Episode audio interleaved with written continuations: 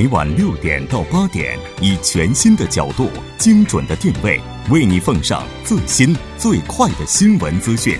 锁定《新闻在路上》。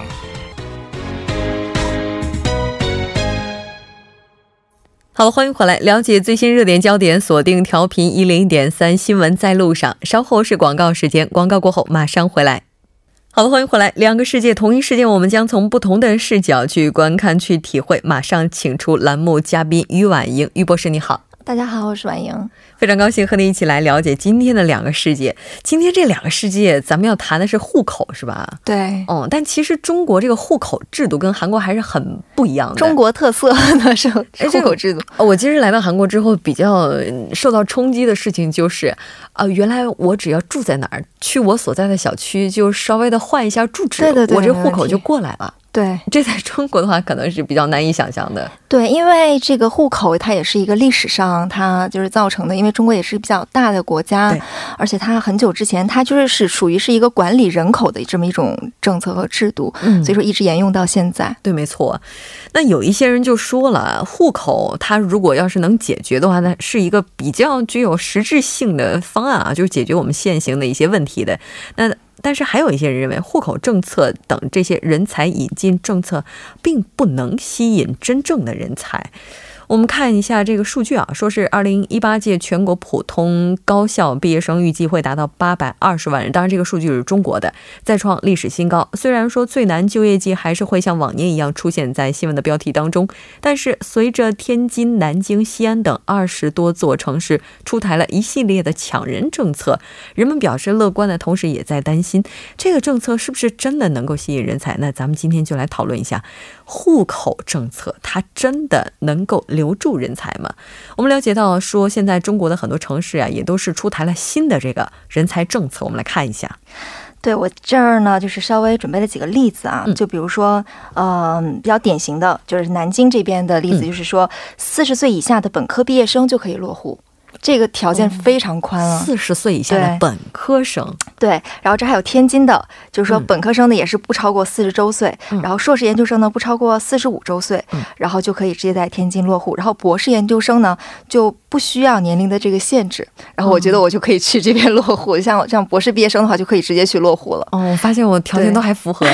对，然后还有啊，还有一个是这种西安，它西安的这个政策就比较比较有意思一点啊。它就是说，呃，这个通过学历人才，然后你就是比如说你本人你到西安落户了，然后呢，西安还放宽了这个直系亲属的这个限制，就不论你父母是退休呀，或者子女是成年还是没成年呢，他也可以跟着你一块儿落户。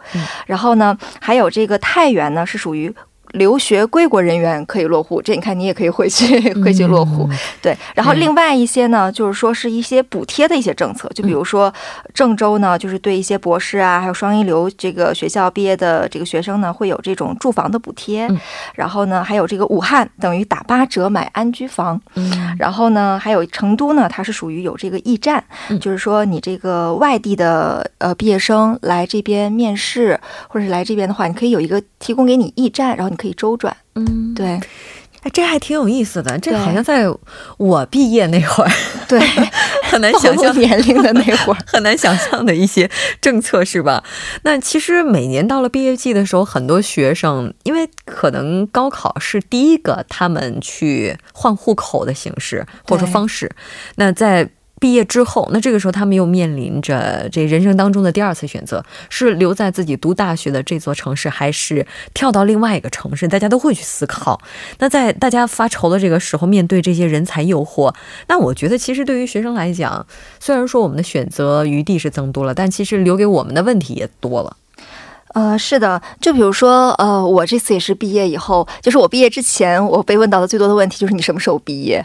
然后毕业之后问到最多的问题就是啊，你回国吗？你要回国的话，你去哪里？什么安排？对，其实我觉得就是说，嗯，其实我的这个，我我的第一反应，我毕业以后的第一反应不是说我去选择哪一个城市，而是先看先，你先要评价你自己，你要先看你自己有哪些能力，然后你有哪些的这种优势，然后你今后你想你想怎么发。发展。嗯，我觉得这个是你首先要考虑的。嗯然后，当然城市也是一个呃非常重要的。然后你这个户口呢，也关系到比如说你的一些子女啊、医疗呀、你人生今后的工作、住房，这个很多方方面面的事情。所以说，它也是一个非常重要的这个考虑的因素。对，那这个时候呢，你就首先你要先去啊判断你自己，嗯，然后呢，你看这个，然后你再去了解一些城市的相关政策，你看，哎，哪些城就是城市的这个政策比较适合你去落户，这样的话，我觉得就是说，嗯，是一个呃比较这个客观的这种方式吧。我其实挺好奇的一个问题，就是对于于博士来讲，在毕业的那个时候，如果现在有几个条件放在您的面前，那这个时候您会把这个城市放在第一位呢，还是会把自己的个人这个接下来的职业规划或者说方向啊，这个放在更重要的位置？呃，其实这个问题呢，就是跟哪一个问题类似呢？就像我们考大学的时候，嗯，就是呃有三个有三个选项，嗯。就说你是选择城市，还是选择专业，嗯还是选择学校？对，这个跟这个我觉得是一个呃是比较类似一个问题。当然，我个人呢，其实我是对呃这个城市没有太多的某一个城市没有太多的迷恋，然后我可能会比较选择我喜欢的东西吧，就是我从事哪一些呃事情，哪一些哪一个领域的行业，然后因为我觉得你工作的时候开心会比较重要，所以说呃对于我来说，城市可能是其次。嗯，对，哎，这么看起来的话，可能每个人在心里他都会有一个排序，是吧？对，那如果让婉莹给出这个先后顺序的话，其实刚才基本上已经跟大家说了，是吧？有人说户口其实并不应该是学生关注的焦点。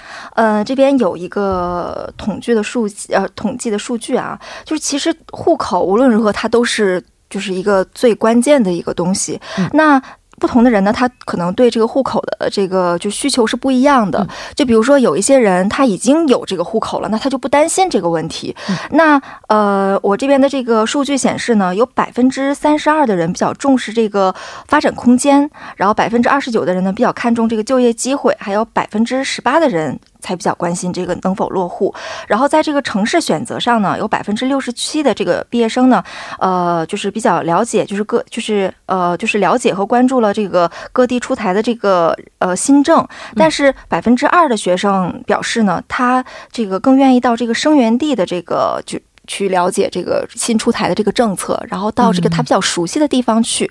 然后当然呢，呃，这个最新的有一个统计数据啊，是说这个尤其是优秀毕业生，他这个呃比较在意的是这个薪资水平，看这个占百分之六十四点三，然后是发展空间，还有城市的大小呀，然后这个相比之下呢，这个落户政策和激励的补助呢，是比较占的这个权重是比较小的。对，哎，我觉得这个问题也挺有意思的。对于一个城市来讲，想要留住人才的话，应该靠什么？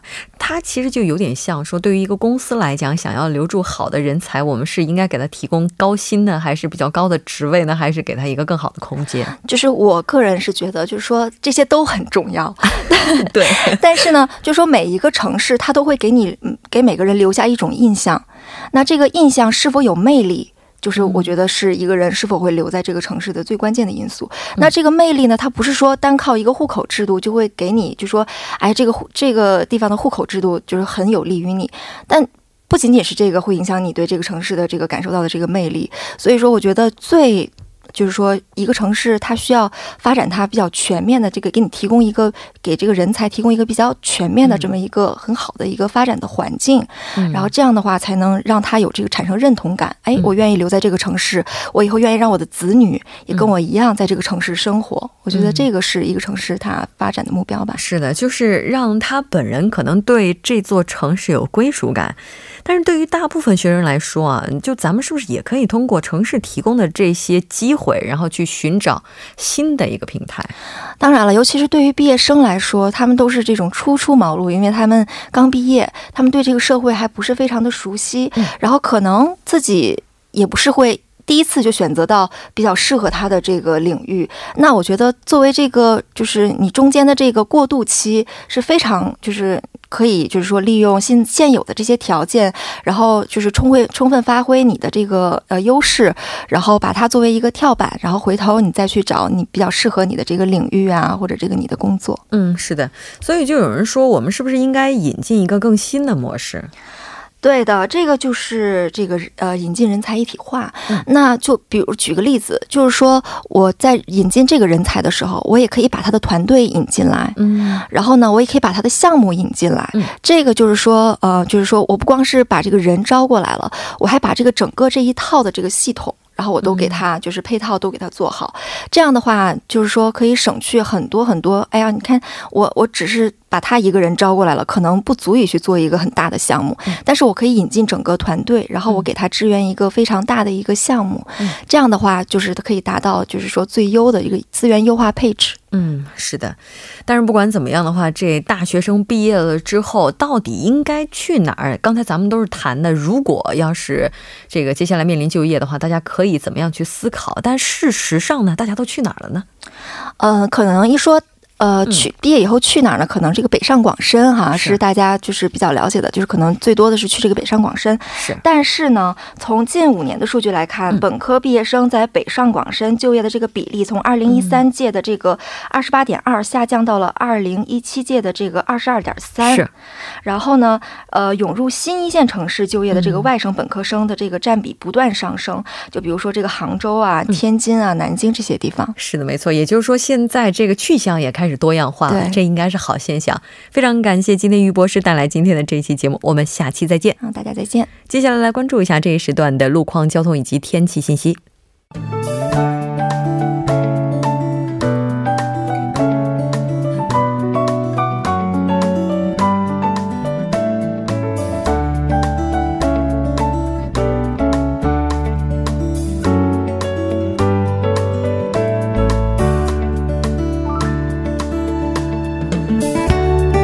晚间七点四十三分，依然是由程琛为大家带来这一时段的路况及天气信息。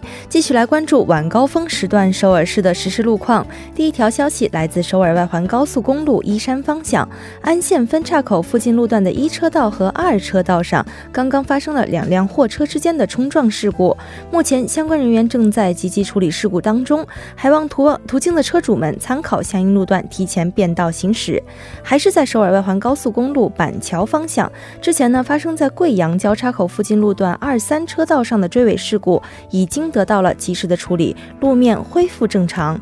好的，最后我们再来关注一下天气。未来三天，内陆地区的晴热天气呢将会一直持续，并且大气扩散条件转好，雾霾浓度偏低，十分适宜出行。一起来关注首尔地区的城市天气预报。今天夜间至明天凌晨晴，最低气温十七度；明天白天晴转多云，最高气温二十八度。好的，以上就是今天这一时段的天气与路况信息。周末愉快，我们下周再见。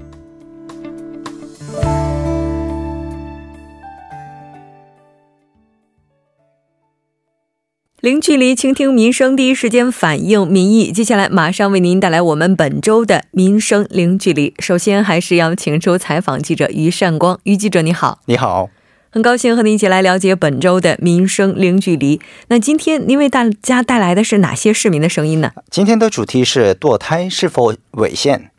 那应该说这个话题也是一直以来都被人们所讨论的。那今天您选择这个话题的原因又是什么呢？嗯，两性平等的问题一直以来是难以一概而论的话题。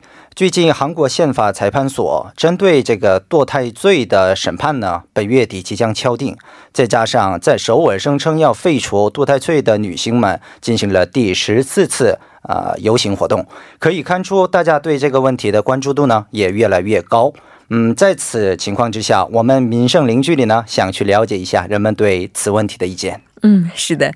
那接下来我们也跟随于记者的采访音频一起来了解一下，认为堕胎是侵犯女性自由权决定的市民声音。嗯，好的，你好，嗯，我是来自中国的留学生，呃，我今年是在呃读研究生，今年二十八岁。嗯，我首先呢，我是嗯比较支持这个最近女性团体的这个示威游行活动，因为我觉得女性是嗯有生孩子的权利，可能也应该有哦决定不生的权利。嗯，首先我不认为堕胎是违法的，可能因为在中国就一直是合法的，所以我从来都不觉得这是一个违法的事情。我觉得孩子还没有来到这个世上，他应该就还不能称之为是一个完整的人吧。所以我觉得，是否决定生下他，应该是由女性来做决定的。Hello, my name is Su Jung Sung. I am a 28 year old and I work for a Korean company. The woman's 大家好，我今年二十八岁，在韩国公司工作。我觉得女性的权利应该比胎儿的生命更重要。我们的社会应该保护好女性，我们应该把女性的选择放在最重要的位置，因为抚养孩子的主体终究是女性本人。我觉得现在我们需要的就是可以给这些女性提供帮助的更多咨询处。那为了解决这些问题，我们要打造一个能够公开交换意见的环境。solved is to talk about it more and to bring it up to the surface. 今天非常特别啊！我们的采访录音当中出现了英语的声音，是的，但是发出的声音是一样的，认为女性有权自己决定是否要生育。当然，我觉得这个想法本身，它的出发点肯定是我的身体我做主。那这个生命要不要来到这个世界上，应该由自己来抓住主动权。但是现在在韩国宪法上来看的话，似乎是认为胎儿他的生命权是要优先于女性的。自主的这个生育权，那我不知道于记者在进行采访的时候，就听到这些声音的时候，有什么感想呢？我进行采访的时候啊，啊，其实就这个问题，很多男性朋友们呢不愿意透露自己的意见啊啊，我也其实可以理解他们，因为现在在呃韩国呢，整个国家都围绕这个问题呢变得炙手可热嘛，嗯啊，有点不好插嘴的感觉，确实有。但是呢，我个人觉得呢，没有男女双方的理解和积极的态度呢，这个问题就很难得到一个圆满的开始啊。那也就是说，您在采访的过程当中，这个男性似乎有一些讳莫若深，在这个问题上不太愿意发表过多的评价。对，啊，所以刚才我们听到的都是女性的声音。哎，那我想问一下于记者，就是说，在您的周边的男性朋友当中，哈，就是他们对这个问题是怎么看呢？就是您的自己的个人感觉，就支持女性的更多，还是支持胎儿生命权的更多呢？其实啊，这个问题很难说啊，他们也是不爱透露自己的意见 啊。我也问过他周围的所有的男性朋友，他觉得有点不好说，不好说。这看来还真是要交到宪法裁判所去进行裁决的一个问题了。那现在的话，韩国法律对堕胎是怎么样定罪的呢？嗯，韩国现行的刑法第二百六十九条规定，若孕妇堕胎呢，嗯，判处一年以下的有期徒刑或者两百万韩元以下的罚款。还有刑法第二百二百七十条规定。得孕妇同意进行堕胎手术的专业医师可以被判处两年以下的有期徒刑，啊，但是如果没有第三方的举报，啊，堕胎罪其实是很难成立的。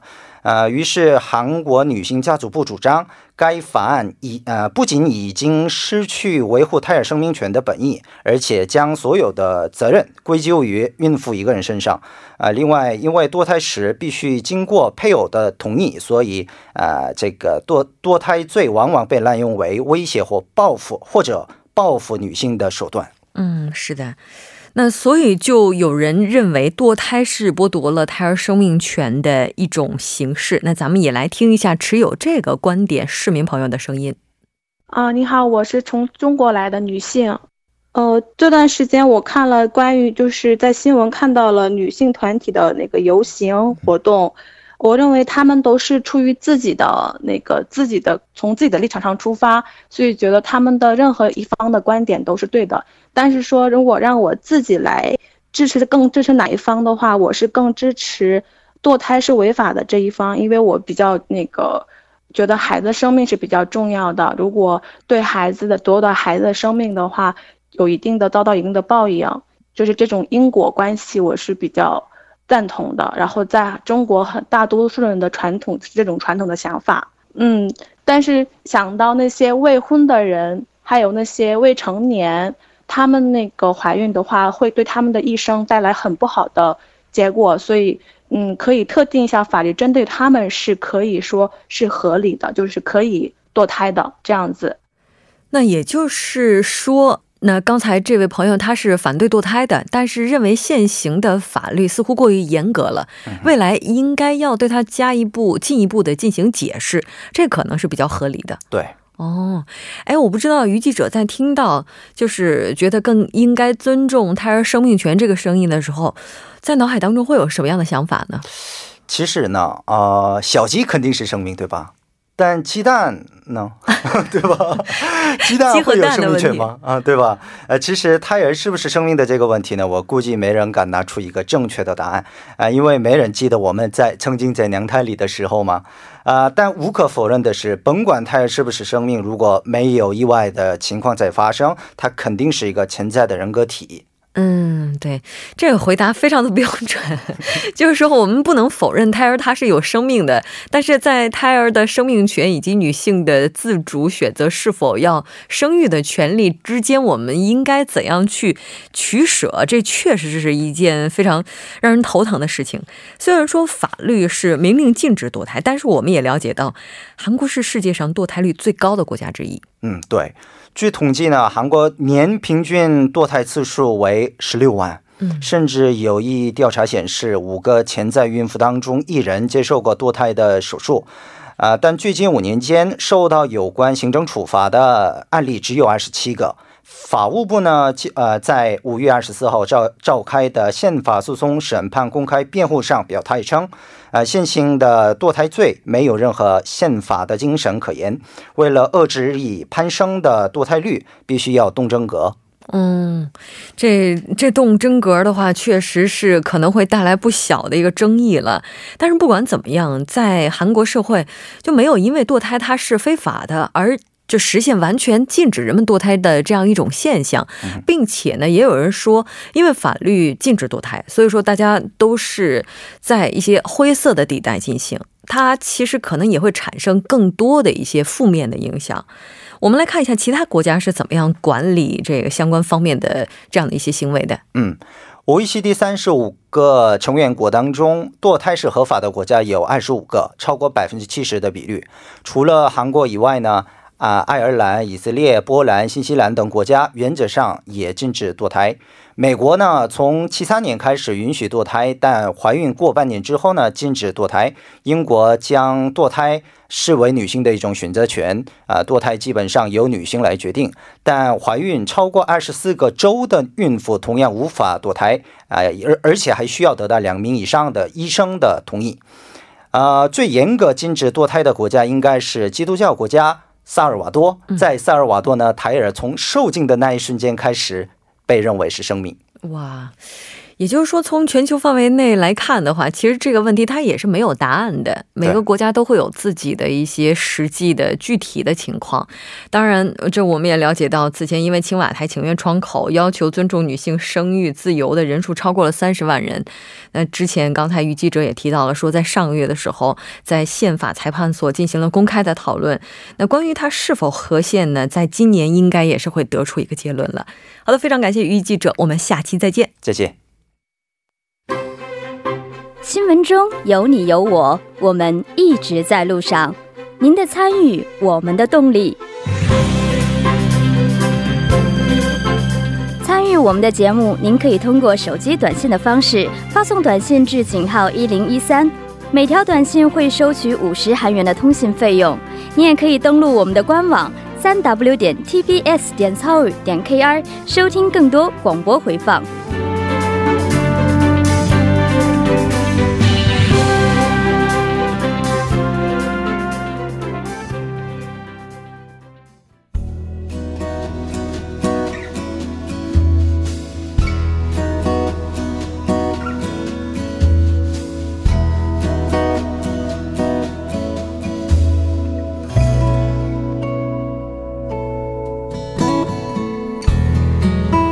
从明天开始就是中国的端午小长假了。为了迎接端午节，仲景文化端阳诗词朗诵大会在河南省对台交流基地南阳一圣祠举办。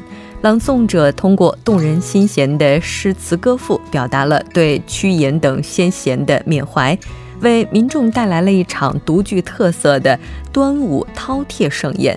其中由南阳市博物馆的王玉军副馆长朗诵的余光中先生的《乡愁》，更是将此次朗诵大会推向了高潮。台上林先生激动地说：“虽然不能回台湾过端午，但这里与台湾有着一样的风俗、一样的文化、一样的家国情怀。”祈福两地人民，祝福炎黄子孙幸福安康。端午节呢，也是人们为了祈求幸福生活而产生的节日。那我们在这里也提前预祝大家端午安康。好的，到这里我们本周的节目就是这些了。下周的同一时间，我们依然陪您在路上。节目组制作人范秀敏，作家金勇、尹月，感谢您的收听。那我们下周见。